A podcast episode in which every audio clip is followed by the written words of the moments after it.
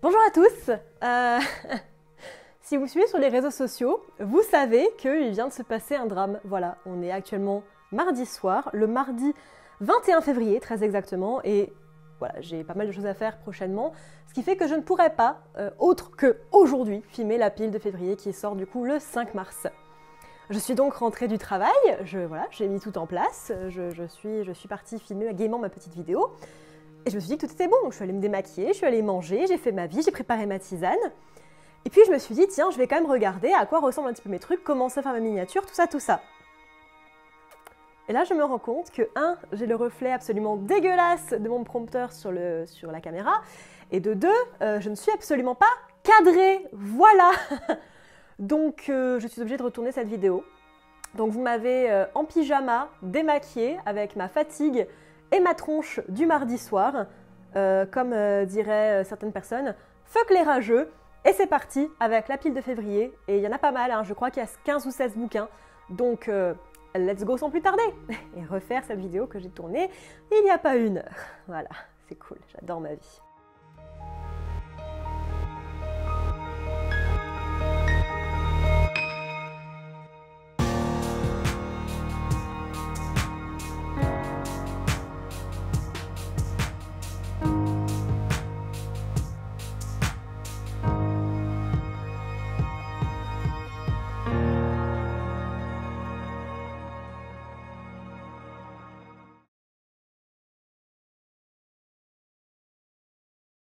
Commence avec le dernier tome de la saga Imperial Ratch, Ancillary Mercy, la miséricorde de l'ancière en français, écrit par Anne Lecky, et sorti en 2015. Nous sommes toujours sur la station Athok ou Atok, où Breck, autrefois le vaisseau Justice of Torren, semble tout avoir sous contrôle, bien sûr, jusqu'à ce que, bah non, en fait, complètement pas.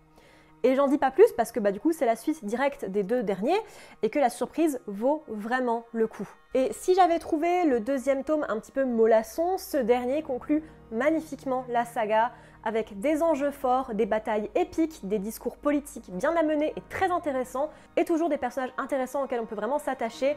Tissarwat mise à part parce que passer son dilemme de départ, qui était génial, en fait elle passe son temps à chialer, donc elle est très vite agaçante.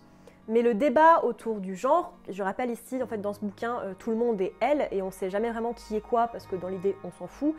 Et sur l'identité, notamment euh, le fait que le Ratch ne considère au final bah, pas grand monde comme être humain, reste un des plus euh, cool que j'ai pu voir récemment.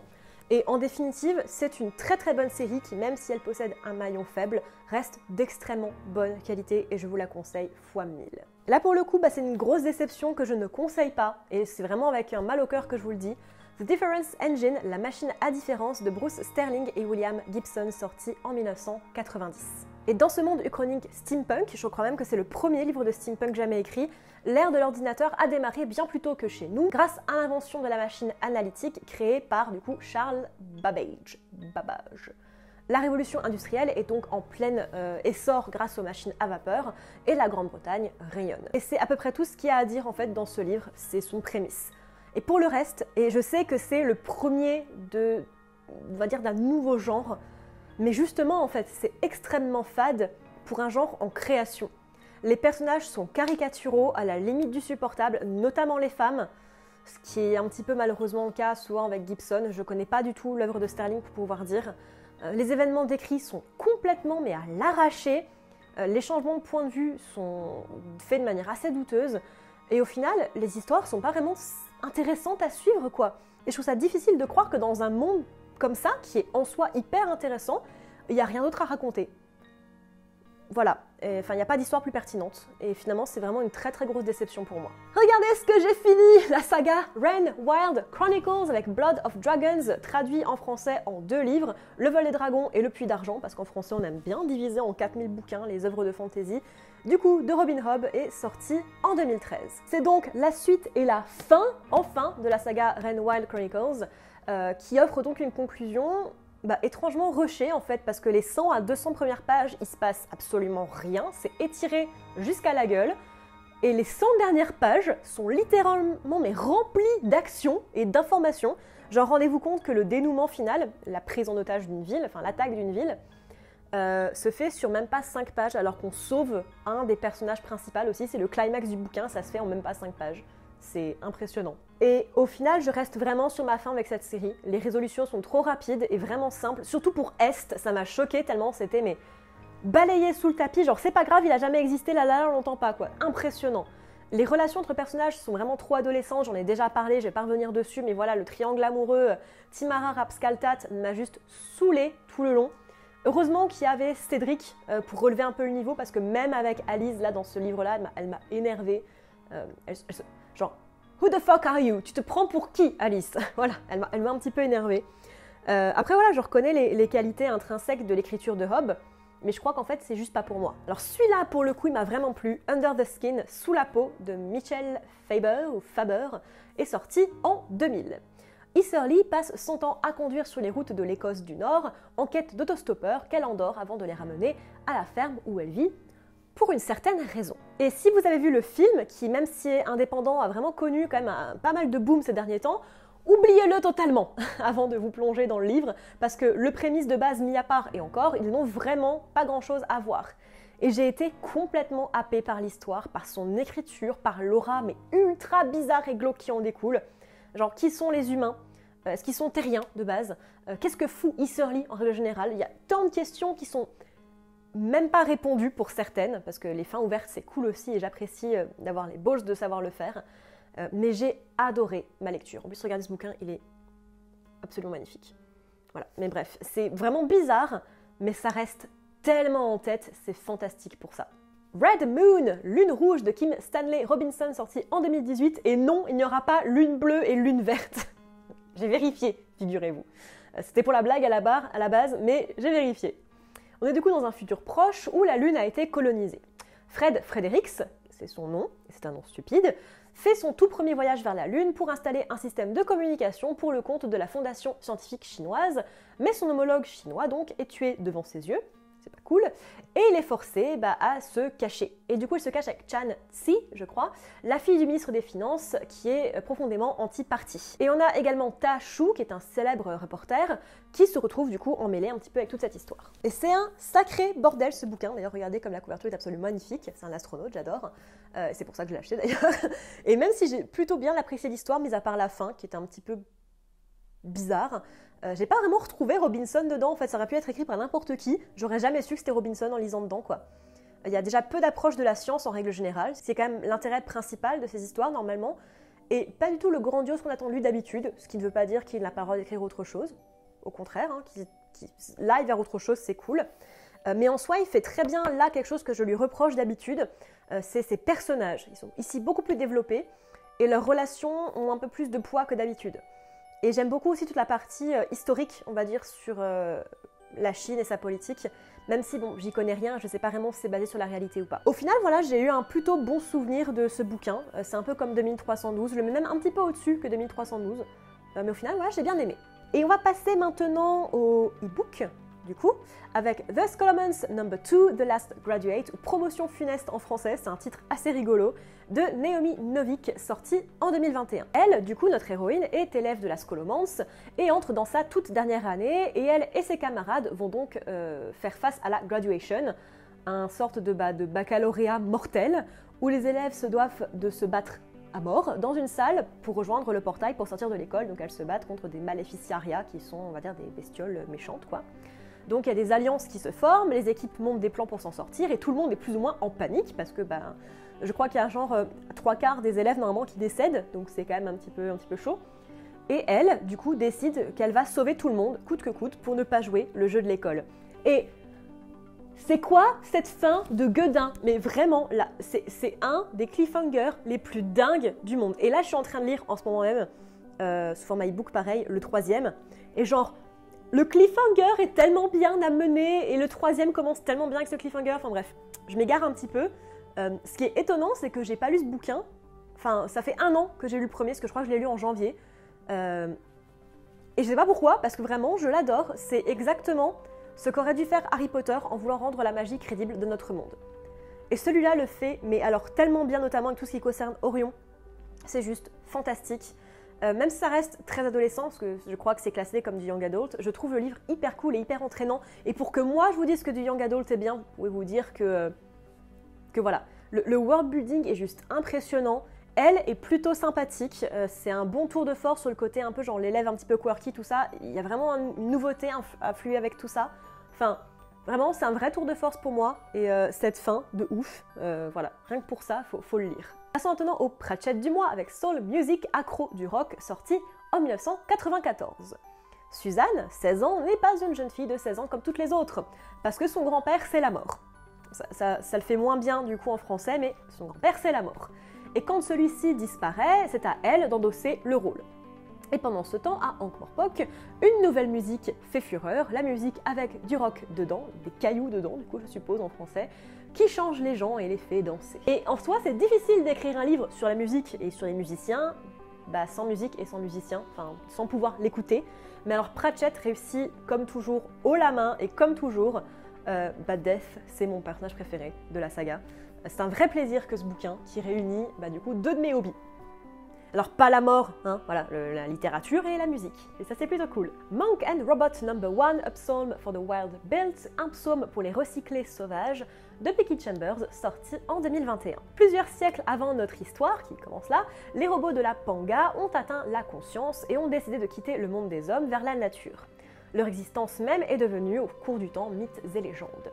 Dex, un moine de Alalae et non-binaire, a pour vocation de faire le tour des villages habités autour de la seule ville de Panga, leur offrant thé et réconfort.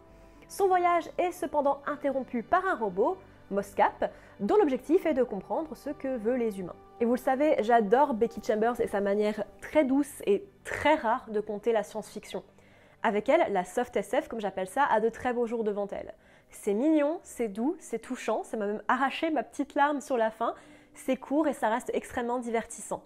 Toutes les bonnes raisons de se lancer dans l'aventure et je resterai là pour vous laisser découvrir vraiment le livre. Arcana Imperi Number 1 Artifact Space de Miles Cameron sorti en 2021 et pas encore à ce jour traduit en français. Marka N. Barrow est une orpheline élevée dans le terrible orphelinat de New London qui réussit malgré l'adversité à devenir Midshipper, donc euh, être sur un vaisseau quoi, à bord du Athènes, un vaisseau géant appartenant à une flotte de vaisseaux, je l'avoue, super stylé, en utilisant de faux papiers et en vendant ou gageant le moindre de ses biens. Mais bien sûr, rien n'est aussi simple et sa nouvelle vie comporte son lot de difficultés. Ne pas crier, ne pas crier Noémie, on est mardi soir, il est 20h07, ne crie pas. Mais c'est de la merde mais c'est encore un putain de bouquin avec la traditionnelle jeune femme qui a souffert, qui a une mauvaise vie, qui a aucune éducation, mais qui est si belle, si intelligente et forte et marrante que tout le monde l'adore et que même c'est elle qui sauve le monde.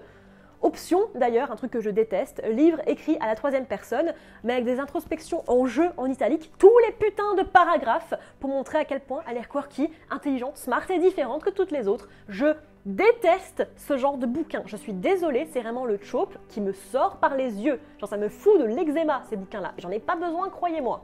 Désolée, hein, mais ça me frustre, mais alors plus plus ce genre de livre. D'autant plus quand on a un background et un world building avec une technologie alien en prime de cette qualité. C'est rien de novateur ou d'original, hein, qu'on s'entende, mais juste c'est suffisamment sympa pour te tenir éveillé. Vraiment, hein, ça partait super bien. Mais alors, les personnages chiants à mort, le plot qui n'a aucun sens, et le livre qui est mais tellement long. Déana, viens ma puce. Genre, les 400 pages du bouquin, en 250, c'était plié. C'est étiré et répétitif. Enfin, je lirai le deuxième du coup, parce qu'il y a des trucs qui sont quand même intéressants, mais. Euh, non, enfin, non quoi. Et quand on dit non, euh, Le goût de l'immortalité, Catherine Dufour, sortie en 2005, ou en 2113, Kmatic ou Sématique, je sais pas trop, est envoyé par une transnationale pour enquêter sur une maladie, qu'on croyait jusqu'alors disparue, euh, pour arriver dans la ville de Ha-Rebin, en Mandchourie, où il rencontre une adolescente un petit peu étrange. Et pardon, hein, mais voilà, je l'ai dit, c'est non pour moi, quoi. Pour le coup, on me l'a vraiment beaucoup conseillé, ce bouquin.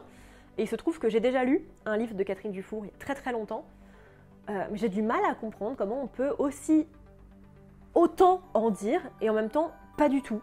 Enfin, c'est 200 pages, j'ai l'impression qu'il y a eu énormément de choses, en même temps rien du tout qui s'est dit, quoi. J'ai trouvé le storytelling franchement mal foutu, genre les longues phrases d'exposition, euh, pour moi, sont pas du tout nécessaires.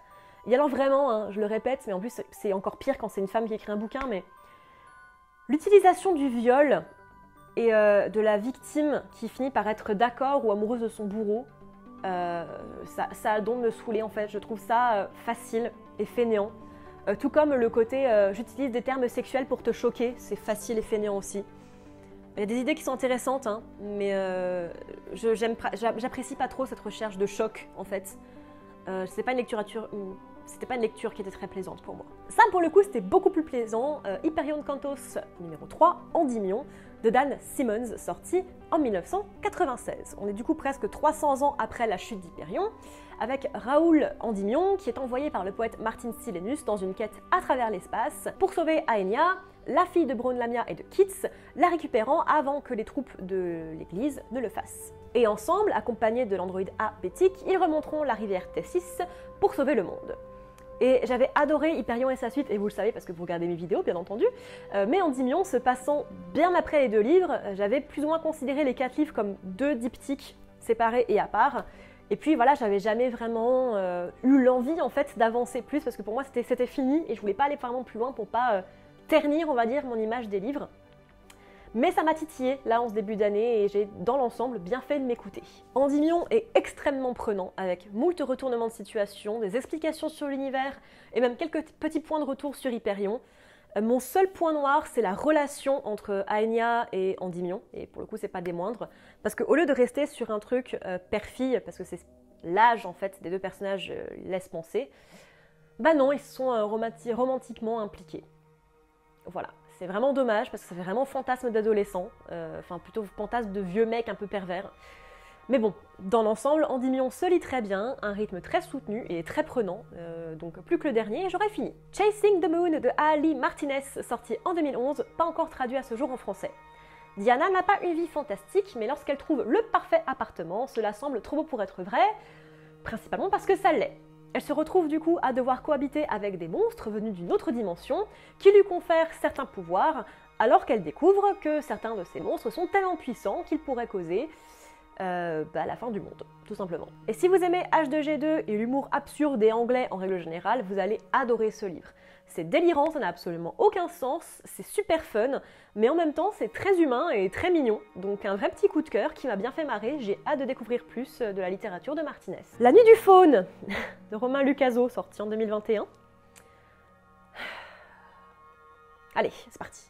Astrée est une petite fille en apparence, mais en fait très âgée et appartenant à une civilisation ancienne, vivant au sommet d'une montagne dont la solitude n'est partagée que par des machines. Un après-midi, un faune vient lui demander de partager son savoir.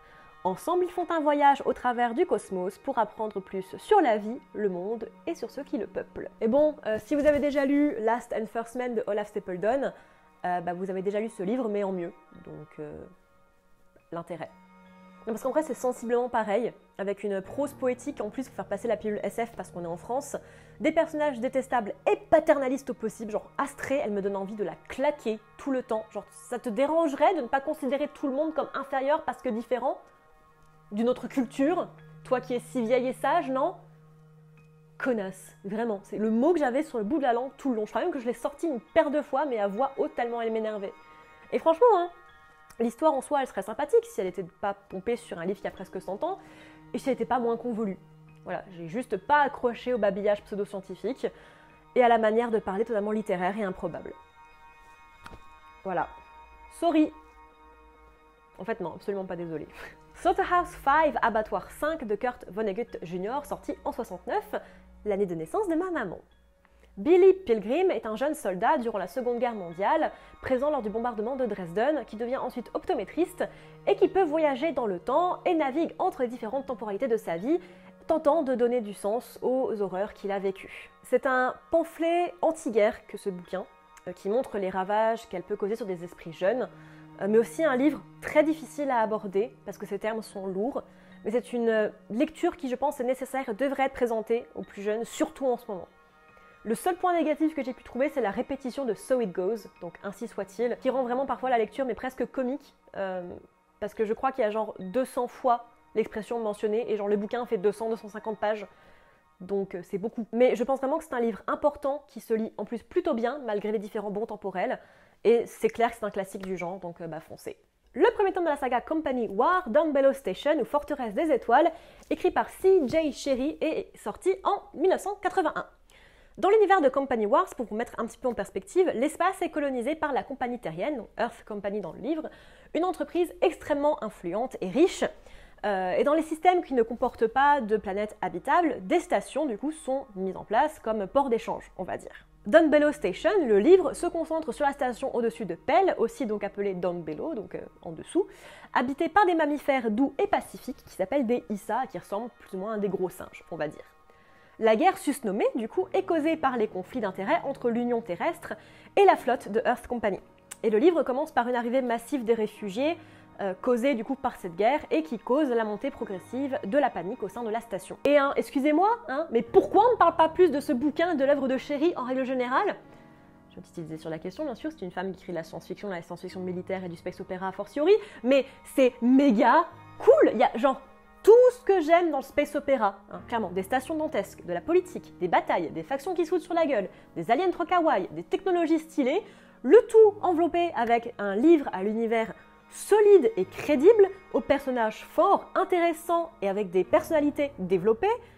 Bref, c'est une putain de tuerie quoi J'ai juste passé un excellent moment sur ce livre et j'ai trop trop hâte de découvrir le reste de l'œuvre de l'autrice. Mais vraiment, j'ai pas été hype comme ça sur une œuvre et sur une saga depuis euh, un bail. Dernier livre de ce mois-ci avec 2010 Odyssey 2, 2010 Odyssey 2 de Arthur C. Clarke, sorti en 1982. Il fait suite bien sûr au très connu, voire même le, le grand classique 2001 A Space Odyssey, euh, qui se passe du coup 9 ans plus tard, en 2010 du coup pour les plus matheux d'entre vous, euh, qui suit du coup une nouvelle équipe d'astronautes dans une mission russo-américaine, avec à son bord notamment le chef de projet Haywood Floyd et le docteur Chandra, l'opérateur et le créateur de HAL 9000, pour découvrir ce qu'il est advenu du Discovery et de David Bowman. Et mon fond vient de se casser la gueule. Quand je vous dis que c'est le moment du craquage, ah, où est-ce qu'on en était? Oui, j'avais jamais trop eu l'envie d'aller plus loin que 2001, qui se suffisait pour moi parfaitement à lui-même, mais force est de constater que 2010 est vraiment plutôt intéressant. Très surprenant sur sa fin, il est très agréable à lire, et il oscille entre le déroulé de la mission et les missives envoyées par Floyd à sa famille, avec la traditionnelle patte euh, de hard SF de Clark pour rendre l'histoire un petit peu plus crédible. C'est un livre très étonnant qui, même si euh, loin de 2001, reste très plaisant à explorer et je vous le conseille. Et puis quand même, hein, euh, avant de terminer, euh, Dupuis m'a envoyé deux bandes dessinées, voilà, parce que c'est un peu ma résolution de 2023 de me mettre plus à la BD et au manga. Donc j'ai Les Cœurs de Ferraille, le tome 1 de Munura et Becca, qui se passe dans un monde un petit peu rétro-futuriste où les humains sont entourés de serviteurs robots. Et c'est vraiment super cool, j'ai vraiment apprécié, je lirai la suite quand elle sortira. Et j'ai aussi euh, le tome 1 de Nocéan de EFA, euh, qui se passe dans un monde euh, avec la montée des eaux due au changement climatique. Et il y a une dictature néolibérale et deux adolescentes qui, veulent faire en sorte bah voilà, de, survivre dans ce monde-là. C'est très adolescent, mais j'ai beaucoup, beaucoup, beaucoup aimé. Voilà, c'était la pile de février de manière complètement chaotique. Bah, j'espère que ça vous a plu, j'espère que cette pile vous a plu, j'espère que me voir sous un autre angle vous a plu également. N'hésitez pas à me dire tout ça en commentaire, de me parler de vos lectures de février, de réagir un petit peu sur euh, ces livres-là si vous les avez lus. Euh, voilà, n'hésitez pas à me raconter tout ça comme d'habitude en commentaire ou euh, voilà, sur les différents réseaux sociaux comme d'habitude. En parlant de réseaux sociaux, n'hésitez pas à me suivre sur Instagram, sur Twitter et sur Goodreads. Sur Tipeee également si vous en avez les moyens et si vous en avez l'envie. Et moi je vous dis à bientôt dans l'univers. Avec un peu moins de galère, je l'espère la prochaine fois, n'est-ce pas?